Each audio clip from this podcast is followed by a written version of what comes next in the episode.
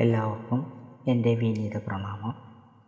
ഞാൻ homeopathy doctor Mohan തൃശ്ശൂരിൽ നിന്നാണ് സംസാരിക്കുന്നത്. കഴിഞ്ഞ എപ്പിസോഡിൽ കുറച്ച് വിഷയങ്ങൾ അതായത് വിദ്യാഭ്യാസം സംബന്ധിച്ചുള്ള കുറച്ച് വിഷയങ്ങളെക്കുറിച്ച് ഞാൻ സംസാരിച്ചിരുന്നു. നമ്മുടെ കുട്ടികളുടെ വിദ്യാഭ്യാസ കാര്യത്തിനെ കുറിച്ചിട്ടുള്ള മക്കളുടെ വേവലാതിയും മാതാപിതാക്കളുടെ വേവലാതിയും അതിൽ പോരായ്മകളെ സൂചിപ്പിച്ചുകൊണ്ട് ഞാൻ കുറച്ച് സംസാരിച്ചിരുന്നു. ഇന്ന് അതിന്റെ രണ്ടാം ഭാഗമാണ് സംസാരിക്കുന്നത്. ഇരുപതാം നൂറ്റാണ്ടിലെ കാലാഹരണപ്പെട്ട ഒരു വിദ്യാഭ്യാസ സമ്പ്രദായമായിരുന്നു നമ്മൾ ഇതുവരെയും ചെയ്തു പോന്നിരുന്നത്. ഇപ്പോഴും ചെയ്തുകൊണ്ടിരിക്കുന്നത് ഏകദേശം അത് തന്നെയാണ്. നമുക്ക് ഇരുപത്തൊന്നാം നൂറ്റാണ്ടിലെ വിദ്യാഭ്യാസത്തിന്റെ കാര്യത്തിലേക്ക് ചൂടേക്കാം പക്ഷേ ഇനി അടുത്തൊരു അധ്യായത്തിൽ കൂടിയാണ് ഇതെല്ലാം പരിപൂർണമായിട്ട് നിങ്ങൾക്ക് മനസ്സിലാക്കാൻ സാധിക്കുകയുള്ളൂ. കുട്ടികൾക്ക് പഠനം എന്നത് ഒരു കീറാമുട്ടിയും. എന്നാൽ മാതാപിതാക്കൾക്കും അധ്യാപകർക്കും ഒരു തലവേദനയും തലവേദനയുമാണ്. എന്നിരുന്നാലും മാതാപിതാക്കൾ മക്കളുടെ കാര്യത്തിൽ ഇന്ന് വളരെയധികം ശുഷ്കാന്തി കാണിക്കുന്നവരാണ് എന്ന് ഞാൻ മുമ്പേ സൂചിപ്പിച്ചിരുന്നു. അതുകൊണ്ട് തന്നെ മക്കളുടെ വിദ്യാഭ്യാസ കാര്യത്തിൽ അവർക്കുള്ള വേവലാതിയും വളരെ കൂടുതലാണ്. വിദ്യാഭ്യാസം വാണിജ്യവൽക്കരിക്കപ്പെട്ടപ്പോൾ ചെലവുകൾ ഏറുകയും പലർക്കും വിദ്യാഭ്യാസം അപ്രാപ്യമാകും വിധം അകന്നു പോയിക്കൊണ്ടിരിക്കുകയും ചെയ്യുന്നു. ഇരുപത്തൊന്നാം നൂറ്റാണ്ടിലാണ് നാം ജീവിക്കുന്നത് എങ്കിലും നാം ഇപ്പോഴും ഇരുപതാം നൂറ്റാണ്ടിലെ തന്നെ കാലാഹരണപ്പെട്ട വിദ്യാഭ്യാസ സമ്പ്രദായം തന്നെയാണ് പിന്തുടർന്നുകൊണ്ടിരിക്കുന്നത്. വിദേശ വികസിത രാജ്യങ്ങളിൽ ദശകങ്ങൾക്ക് മുമ്പ് തന്നെ വിദ്യാഭ്യാസം ആധുനികവൽക്കരിക്കപ്പെട്ടു കഴിഞ്ഞിരിക്കുന്നു. ചില കുട്ടികളെ നമ്മൾ ബുദ്ധി കുറഞ്ഞവർ എന്നും പറഞ്ഞ് ഇന്നും ചിലർ പരിഹസിക്കുന്നുണ്ട്. ഐ ക്യു ടെസ്റ്റ് എന്നത് ഇരുപതാം നൂറ്റാണ്ടിൽ നിലനിന്നിരുന്ന ഒരു ബുദ്ധി വൈഭവമാന സമ്പ്രദായമാണ്. ബുദ്ധിയുള്ള കുട്ടികളെ ഐ ക്യു ടെസ്റ്റിലൂടെയാണ് അന്ന് വിലയിരുത്തിയിരുന്നത്. ഇന്ന് അതിന് പ്രസക്തി തീരെ ഇല്ല.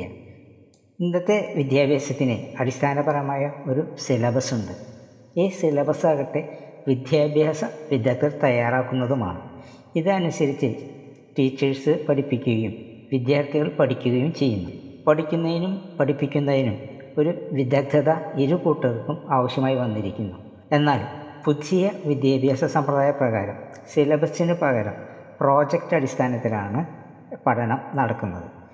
പലരും സംശയിക്കുന്നുണ്ടാകും ഇപ്പോഴും സ്കൂൾ തലത്തിലും കോളേജ് തലത്തിലും പ്രോജക്റ്റുകൾ ഇല്ലേ എന്ന്. ശരിയാണ് വളരെ ശരിയാണ്. പക്ഷേ അവ വർഷത്തിൽ ഒരിക്കൽ മാത്രമാണല്ലോ നടക്കുന്നത്. എന്നാൽ പുതിയ സമ്പ്രദായ പ്രകാരം എല്ലാ കാര്യങ്ങളും പ്രോജക്റ്റിന്റെ അടിസ്ഥാനത്തിൽ തന്നെയായിരിക്കും എപ്പോഴും നടക്കുക. ഇരുപതിൽ പരം വർഷ വർഷക്കാലത്തിന്റെ അന്വേഷണത്തിന്റെ ഫലമായി ന്യൂറോളജിസ്റ്റുകൾ പഠനത്തിന്റെ നടപടികൾ എന്താണെന്ന് മനസ്സിലാക്കുവാൻ തുടങ്ങിക്കഴിഞ്ഞിരിക്കുന്നു. ഇതിനു മുമ്പ് പഠനം എന്നതിനെക്കുറിച്ച് വലിയ ധാരണയൊന്നും ഉണ്ടായിരുന്നില്ല. ഇന്നും അധ്യാപകരെ കേന്ദ്രീകരിച്ചുകൊണ്ടുള്ള വിദ്യാഭ്യാസം തന്നെയാണല്ലോ ഇവിടെ പിന്തുടർന്നു വരുന്നത്. അധ്യാപകൻ ക്ലാസ്സിൽ വരുന്നു ചില കാര്യങ്ങൾ സംസാരിക്കുന്നു ബ്ലാക്ക് ബോർഡിൽ വരയ്ക്കുന്നു എഴുതുന്നു കുത്തിക്കുറിക്കുന്നു കുറേ ചോദ്യങ്ങൾ ചോദിക്കുന്നു. ഇതൊക്കെ തന്നെയാണല്ലോ ക്ലാസ്സിൽ അധ്യാപകൻ ഇന്ന് ചെയ്തുകൊണ്ടിരിക്കുന്നത്. അതിന് ചോക്ക് ആൻഡ് ടോക്ക് രീതി എന്നാണ് അറിയപ്പെടുന്നത്. ഇത്തരം പ്രവർത്തനത്തിലൂടെ വിദ്യാർത്ഥികൾക്ക് പത്ത് ശതമാനം മാത്രമേ കാര്യങ്ങൾ മനസ്സിലാക്കാൻ സാധിക്കുകയുള്ളൂ. ഇവിടെ കുട്ടികളിൽ പഠനം നടക്കുന്നത് പത്ത് ശതമാനം മാത്രമാണ്. ഇത് ഒരു കാര്യം. ഇതേ ഒരു കാര്യം തന്നെ. വിഷ്വൽസും അതായത് ദൃശ്യങ്ങളോടുകൂടി ഉൾപ്പെടുത്തി അല്ലെങ്കിൽ ദൃശ്യങ്ങൾ ഉൾപ്പെടുത്തി ചെയ്യുകയാണെങ്കിൽ മുപ്പത് ശതമാനത്തോളം പഠനം കുട്ടികളിൽ നടക്കുന്നുവെന്ന് മനസ്സിലാക്കിയിട്ടുണ്ട്. അതുപോലെ തന്നെ കുട്ടികളെ പങ്കെടുപ്പിച്ചുകൊണ്ട് കൈനസ്ഥിതി രീതിയിൽ അതായത് ലേണിംഗ് ബൈ ഡൂയിങ് പഠിപ്പിക്കുമ്പോൾ എൺപത് ശതമാനത്തോളം പഠനം കുട്ടികളിൽ നടക്കുന്നു എന്ന് മനസ്സിലാക്കിയിരിക്കുന്നു. വസ്തുതകൾ വിസ്തരിക്കുമ്പോൾ കുട്ടികളുടെ സഹകരണവും ഇവിടെ ഉപയോഗപ്പെടുത്തുന്നു. പുതിയ പഠന രീതി അനുസരിച്ച് ദൃശ്യ ശ്രവണ കൈനസ്തെറ്റിക് രീതി ഉപയോഗപ്പെടുത്തുന്നു. കൈനസ്തെറ്റിക് എന്നാൽ ആംഗ്യരൂപം അഥവാ ശരീരത്തിന്റെ ചലനങ്ങളിൽ കൂടി ഉപയോഗപ്പെടുത്തുന്നു എന്ന് മനസ്സിലാക്കുക. ഇത് കുട്ടികൾക്ക് പഠനം വളരെ കൂടുതൽ എളുപ്പമാക്കി തീർക്കുന്നു. അങ്ങനെ തല്ലിയും ചൊല്ലിയുമുള്ള പണ്ടത്തെ പഠനരീതി നമ്മെ വിട്ടുപിരിയുന്ന കാലം ഇനി അതിവിദൂരമല്ല. കുട്ടികൾക്ക് ഇത്തരം പഠന രീതികൾ അനായാസകരവും താല്പര്യം ജനിപ്പിക്കുന്നതുമാകുന്നു. ഇത്തരം പഠനം മുഴുവൻ വിദ്യാർത്ഥികൾക്കും ഒരുപോലെ തന്നെ ആസ്വാദികരമാക്കും എന്നതിൽ ഒരു തർക്കവുമില്ല. അധ്യാപകർക്കും കുട്ടികൾക്കും ഒരുപോലെ പ്രയോജനകരവും ഉല്ലാസപ്രദവുമാണ് ഇത്തരം പഠന രീതികൾ. പഠന വൈകല്യമുള്ള കുട്ടികൾക്ക് ഇത് ഏറെ പ്രയോജനകരവുമാണ്. പഠന വൈകല്യത്തെക്കുറിച്ച് മറ്റൊരു വീഡിയോ തയ്യാറാക്കുമ്പോൾ പറയുന്നതാണ്. കുട്ടികളെല്ലാം ബഹുമുഖ ബുദ്ധിശാലികളാണ്. ചിലർക്ക് കണക്കിലാണെങ്കിൽ ചിലർക്ക് സാഹിത്യവും മറ്റു ചിലർക്ക് കലകളിലും മറ്റു ചിലർക്ക് കായിക രംഗത്തും ആയിരിക്കും വാസനയും അതിലായിരിക്കും കൂടുതൽ പ്രാഗൽഭ്യവും. അതിൽ അവർ പ്രക്ഷോഭിക്കുന്നതുമാണ് ഇന്നത്തെ പഠനരീതി മാറ്റി പുതിയ ശൈലിയിലേക്ക് വരികയാണെങ്കിൽ പരീക്ഷണങ്ങളിലുള്ള വമ്പിച്ച പരാജയം അതായത് പരീക്ഷകളിലുള്ള വമ്പിച്ച പരാജയം ഒഴിവാക്കാൻ സാധിക്കുമായോ സാധിക്കുന്നു. കുട്ടികളുടെയും മുതിർന്നവരുടെയും മാനസിക പിരിമുറുക്കം ലഘൂകരിക്കാനാവും. പുതിയ രീതിയിലുള്ള പഠനം കുട്ടികൾക്ക് പരീക്ഷകളിൽ കൂടി വൻ വിജയം കൈവരിക്കാനും സാധിക്കും. ഇത്തരം രീതി മൾട്ടിപ്പിൾ ഇന്റലിജൻസ് അടിസ്ഥാനപ്പെടുത്തിയുള്ള ഒരു രീതിയാണ്. ശ്രവണ രീതിയിൽ വളരെ കുറച്ച് വിദ്യാർത്ഥികൾ മാത്രമേ പഠനശേഷി ആർജിക്കുവാൻ കഴിയുകയുള്ളൂ സാധിക്കുകയുള്ളൂ. എന്നാൽ ദൃശ്യമാധ്യമം കൂടി ഉൾപ്പെടുത്തി കഴിഞ്ഞാൽ കൂടുതൽ വിദ്യാർത്ഥികൾക്ക് പഠനശേഷി വർദ്ധിക്കും. ഇതിനെ അടിസ്ഥാനപ്പെടുത്തിയാണ് പ്രോജക്റ്റ് ബേസ്ഡ് പഠനം അവ ഇന്ന് അവതരിപ്പിക്കുന്നത്. പുതിയ രീതിയിൽ സിലബസ് ബേസ്ഡ് പഠനമല്ല നടക്കുന്നത് എന്ന് പറഞ്ഞിരുന്നുവല്ലോ. ഇവിടെ വെബ് ബേസ്ഡ് പഠനമാണ് നടക്കുന്നത്. സിലബസ് തയ്യാറാക്കുന്നത് സർക്കാർ നിയമിച്ച വിദഗ്ധരാണല്ലോ. പ്രിസ്ക്രൈബ്ഡ് ടെക്സ്റ്റ് ബുക്കിനെ നിത്യവും ആശ്രയിച്ചു കൊണ്ടിരുന്ന പുതിയ വിജ്ഞാനമൊന്നും നമുക്ക് ലഭിക്കുകയില്ല. വിജ്ഞാനം അനുദിനം മാറിക്കൊണ്ടിരിക്കുകയാണല്ലോ. അതിനനുസരിച്ച് വേണം അധ്യാപകരും വിദ്യാർത്ഥികളും ഉയരേണ്ടതാണ്. ഉയർന്നേ പറ്റൂ. ദിനം പ്രതി എന്നോണം പുതിയ പുതിയ കണ്ടുപിടുത്തങ്ങൾ വന്നുകൊണ്ടിരിക്കുകയാണല്ലോ. അവയെക്കുറിച്ച് നമുക്ക് അവഗണിക്കാനും ആകില്ല. എപ്പോഴും വിജ്ഞാനം അപ്ഡേറ്റ് ചെയ്തുകൊണ്ടേയിരിക്കണം. ഇന്നത്തെ ജീവിത പുരോഗതിക്ക് അത് വളരെ അത്യാവശ്യവുമാണ്. ഫോർമേറ്റീവ് അസസ്മെന്റിന് പകരം സമ്മേറ്റീവ് അസസ്മെന്റാണ് പരിഗണിക്കുന്നത്. ഇന്ന് വിദ്യാർത്ഥി പരീക്ഷ എഴുതി എത്ര മാർക്ക് ലഭിച്ചു എന്നതിനെ ആശ്രയിച്ചാണ് ആ കുട്ടിയുടെ കഴിവുകൾ അളക്കുന്നത്.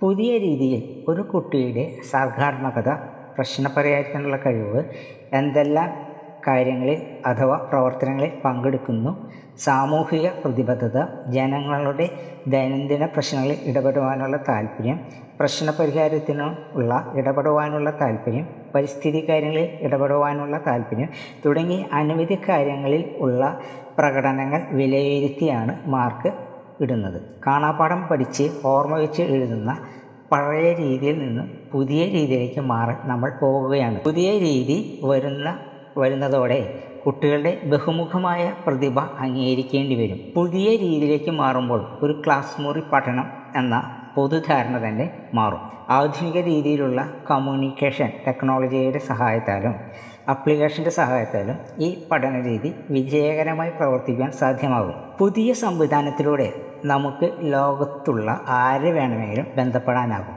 സംസാരിക്കാം സംശയം നിവൃത്തി വരുത്താം ഇമെയിലുകളുമായി ബന്ധപ്പെടാം.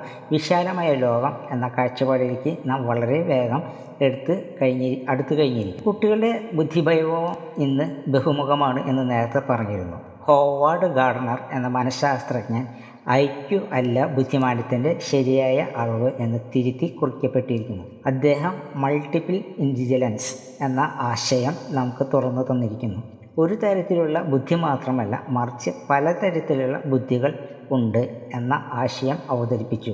കണക്ക് ചെയ്യുന്നതിനോ കാര്യങ്ങൾ കേട്ട് ഗ്രഹിക്കുന്നതിനോ തീരുമാനങ്ങൾ എടുക്കുന്നതിനോ ഉള്ള ബുദ്ധി മാത്രമല്ല ബുദ്ധി വ്യത്യസ്തമായ പലതരം ബുദ്ധി വൈഭവം കുട്ടികളിൽ കാണുന്നുണ്ട്. ഇവയെല്ലാം കണക്കിലെടുക്കേണ്ടതും ഉണ്ട്. അതിനെ അടിസ്ഥാനമാക്കിയാണ് പുതിയ പഠനശൈലി പാഠശൈലി ഉത്ഭ ഉടലെടുത്തിരിക്കുന്നത്. ബുദ്ധി അത് ഒരു അസൂയ പകരുന്ന വികാരമാണ്. നമുക്ക് അറിയാവുന്ന ബുദ്ധികൾ ഏതൊക്കെയാണെന്ന് നമുക്കറിയാം. കുബുദ്ധി വക്രബുദ്ധി സുബുദ്ധി ഇങ്ങനെ ഒട്ടേറെ ബുദ്ധികളിൽ നമ്മുടെ പല മനുഷ്യരിലും പല വിധത്തിലും കാണുന്നുണ്ട്.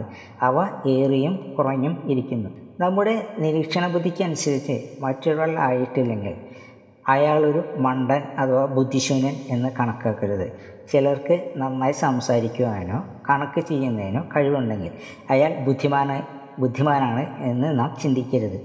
ഒരു കലാകാരനോ ഒരു കൂലിക്കാരനോ ബുദ്ധിക്കുറവുകാരനാണെന്ന് ഒരിക്കലും ചിന്തിക്കരുത്. ഞാനിവിടെ വിവരിക്കാൻ പോകുന്ന ബുദ്ധിശക്തി ബുദ്ധിശക്തി നാം കണ്ടുപഴകിയ ഒന്നല്ല എന്ന് മനസ്സിലാക്കണം. ഇതിനെയൊക്കെ ഒരു അപവാദമായിട്ടാണ് ആധുനിക മനഃശാസ്ത്രം മൾട്ടിപ്പിൾ ഇന്റലിജൻസ് അഥവാ ബഹുമുഖ ബുദ്ധി ശക്തി എന്ന ഒരു വിശേഷണവുമായി മുന്നോട്ട് വന്നിരിക്കുന്നത്. കുട്ടികളുടെ ബുദ്ധി പരീക്ഷിക്കുന്നതിന് മുമ്പ് ഐ ക്യു അഥവാ ഇന്റലിജന്റ് കോഷ്യന്റ് എന്നാണ് എന്ന ടെസ്റ്റാണ് നടത്തിയിരുന്നത്. ആ ടെസ്റ്റ് ഇന്ന് കാലഹരണപ്പെട്ടു എന്ന് മുമ്പേ പറഞ്ഞുവല്ലോ. ഇപ്പോൾ അതിൽ നിന്ന് ശാസ്ത്രം ഏറെ മുന്നോട്ട് പോയിരിക്കുന്നു. ഹാർവാർഡ് യൂണിവേഴ്സിറ്റിയിലെ മനഃശാസ്ത്രജ്ഞനായ ഹോവാർഡ് ഗാർണർ മുന്നോട്ട് വെച്ച പുതിയ ആശയമാണ് ബഹുമുഖ ബുദ്ധിവൈഭവം എന്ന അല്ലെങ്കിൽ അഥവാ മൾട്ടിപ്പിൾ ഇന്റലിജൻസ് ഇന്റലിജൻസ് നമ്മുടെ കുട്ടികളിൽ വിവിധ തരം ബുദ്ധിവൈഭവങ്ങൾ ഉണ്ടെന്ന് പറഞ്ഞു പറയപ്പെടുന്നു. മുതിർന്നവരിലും അങ്ങനെ തന്നെ. കുട്ടികളിൽ കണക്ക് ചെയ്യുന്നതിനോ ഒരു വിഷയം ഗ്രഹിച്ച് ആശയവിനിമയം നടത്തുന്നതിനോ അതുപോലെയുള്ള മറ്റു കാര്യങ്ങളിലുള്ള പ്രാപ്തി മാത്രമല്ല ബുദ്ധിവൈഭവത്തിന് മാനദണ്ഡമായി കണക്കാക്കേണ്ടത് എന്ന നിഗമനത്തിലാണ് ഗാർഡർ എത്തിച്ചേർന്നിരിക്കുന്നത്. കുട്ടികളിൽ വിവിധ തരത്തിലുള്ള ബുദ്ധിശക്തികൾ നമുക്ക് നിരീക്ഷിക്കുവാനായിട്ട് സാധിക്കുന്നതാണ്. നാം കേരളീയർ മക്കളുടെ കാര്യത്തിൽ അതീവ ശ്രദ്ധാലുക്കളാണല്ലോ. പ്രത്യേകിച്ച് വിദ്യാഭ്യാസത്തിന്റെ കാര്യത്തിൽ നമ്മുടെ പോരായ്മകൾ നാം അറിയുന്നില്ല. രക്ഷിതാക്കൾക്ക് മക്കളെ എങ്ങനെ പഠിപ്പിക്കണം എന്ത് പഠിപ്പിക്കണം എന്നറിയില്ല. കുട്ടികളുടെ അഭിരുചി മനസ്സിലാക്കുന്നതേ മനസ്സിലാക്കുന്നതേയില്ല അതിനൊത്തവണ്ണം വളർത്താനും ആവുന്നില്ല. എല്ലാവർക്കും മക്കളെ ഡോക്ടറോ എഞ്ചിനീയറോ ആക്കാനാണ് താല്പര്യം. അവരതിന് യോഗ്യനാണോ എന്ന് പോലും നിരീക്ഷിക്കുകയോ ചിന്തിക്കുകയോ ചെയ്യാറില്ല. കുട്ടികൾക്കാണെങ്കിൽ എന്ത് പഠിക്കണം എവിടെ പഠിക്കണം എങ്ങനെ പഠിക്കണം എന്തൊക്കെ വിഷയങ്ങളുണ്ട് എന്തെല്ലാം തൊഴിലുകളുണ്ട് എന്ന് പോലും അവർക്ക് അറിയില്ല. ഇത്തരം അജ്ഞത മൂലം നമ്മുടെ മക്കളും എങ്ങും എത്താതെ മുരടിച്ചു പോകുന്നു. അതിന് ഉത്തരവാദി അജ്ഞാതരായ രക്ഷിതാക്കളും അധ്യാപകരും തന്നെയാണ്. പണത്തിനും പ്രശസ്തിക്കും വേണ്ടിയാണ് മക്കളെ വിദ്യാഭ്യാസം ചെയ്യിപ്പിക്കുന്നത് എന്നുണ്ടെങ്കിൽ അതൊരു വലിയ ചതിയാണ് നാം മക്കളോട് ചെയ്യുന്നത്. മക്കളുടെ അഭിരുചി അറിഞ്ഞ് പ്രവർത്തിക്കുകയാണെങ്കിൽ ജോലിയിൽ സംതൃപ്തരാകും എന്ന് മാത്രമല്ല ചെയ്യുന്ന തൊഴിലിൽ ആത്മാർത്ഥതയും ഉണ്ടാകും. ഒരു ഗുരുവിന്റെ ശിഷ്യനായിരുന്നു ഗായകനായ ഡോക്ടർ കെ ജെ യേശുദാസും സംഗീത സംവിധായകനായ രവീന്ദ്രൻ മാസ്റ്ററും എന്നിട്ടും രണ്ടുപേരും രണ്ട് തൊഴിലാണ് സ്വീകരിച്ചത്. എന്നിട്ട് അവരതിൽ വിജയിക്കുക തന്നെ ചെയ്തു. അതിൽ ഒരാൾ പാടുവാനും ഒരാൾ സംവിധാനത്തിലേക്ക് സംഗീത സംവിധാനത്തിലേക്കും തിരിയുകയാണ് ചെയ്തത്. കുട്ടികളുടെ ഈ പല വിധത്തിലുള്ള ബുദ്ധികൾ നാം കണക്കിലെടുക്കപ്പെടേണ്ടതുണ്ട്. ഇവ പല വിധത്തിലുള്ള ആവശ്യങ്ങൾ നിറവേറ്റപ്പെടാനുള്ളതാണ്. കുട്ടികളിൽ പല വിധത്തിലുള്ള കഴിവുകളുണ്ടല്ലോ. വരയ്ക്കാനും ആകൃതി അഥവാ രൂപം മനസ്സിലാക്കുന്നതിനും ഉള്ള കഴിവ് തുടങ്ങി പല കഴിവുകളും നമ്മുടെ കുട്ടികൾ കാണുന്നുണ്ട്. ഇതും ഒരു തരം ബുദ്ധിവൈഭവത്തിന് തന്നെ ഗണിക്കപ്പെടുന്നു. കൂടാതെ ആളുകളുമായി ഇടപെടുന്നതിനുള്ള കഴിവ് പ്രകൃതിയുമായി ഇടപെടുന്നതിനുള്ള കഴിവ് സ്വയമായി തീരുമാനമെടുക്കുന്നതിനും പ്രവർത്തിക്കുന്നതിനുമുള്ള കഴിവ് ഇവയൊക്കെ ബുദ്ധിവൈഭവത്തിന്റെ ഗണത്തിൽ തന്നെ പെടുന്നു. ഇങ്ങനെ ഒമ്പത് തരത്തിലുള്ള ബുദ്ധിവൈഭവം ഗാർഡർ എന്ന മനഃശാസ്ത്രജ്ഞൻ കണ്ടുപിടിച്ചിട്ടുണ്ട് ഇനി അടുത്ത അധ്യായത്തിൽ എന്തൊക്കെയാണ് ബുദ്ധിവൈഭവങ്ങൾ എന്ന് നമുക്ക് സവിസ്തരം പ്രതിപാ പ്രതിപാദിക്കാം നമുക്ക് മനസ്സിലാക്കാം. എന്റെ ഈ പ്രഭാഷണം കേട്ടിരുന്ന എല്ലാവർക്കും എന്റെ നന്ദി നമസ്കാരം. എന്റെ ഈ ചാനൽ ആദ്യമായിട്ടാണ് കേൾക്കുന്നത് എന്നുണ്ടെങ്കിൽ സബ്സ്ക്രൈബ് ചെയ്യുക ലൈക്ക് ചെയ്യുക. എല്ലാവർക്കും ഇത് ഷെയർ ചെയ്യുകയും വേണം. എല്ലാവർക്കും ഒരിക്കൽ കൂടി എന്റെ വിനീത പ്രണാമം നന്ദി നമസ്കാരം. താങ്ക്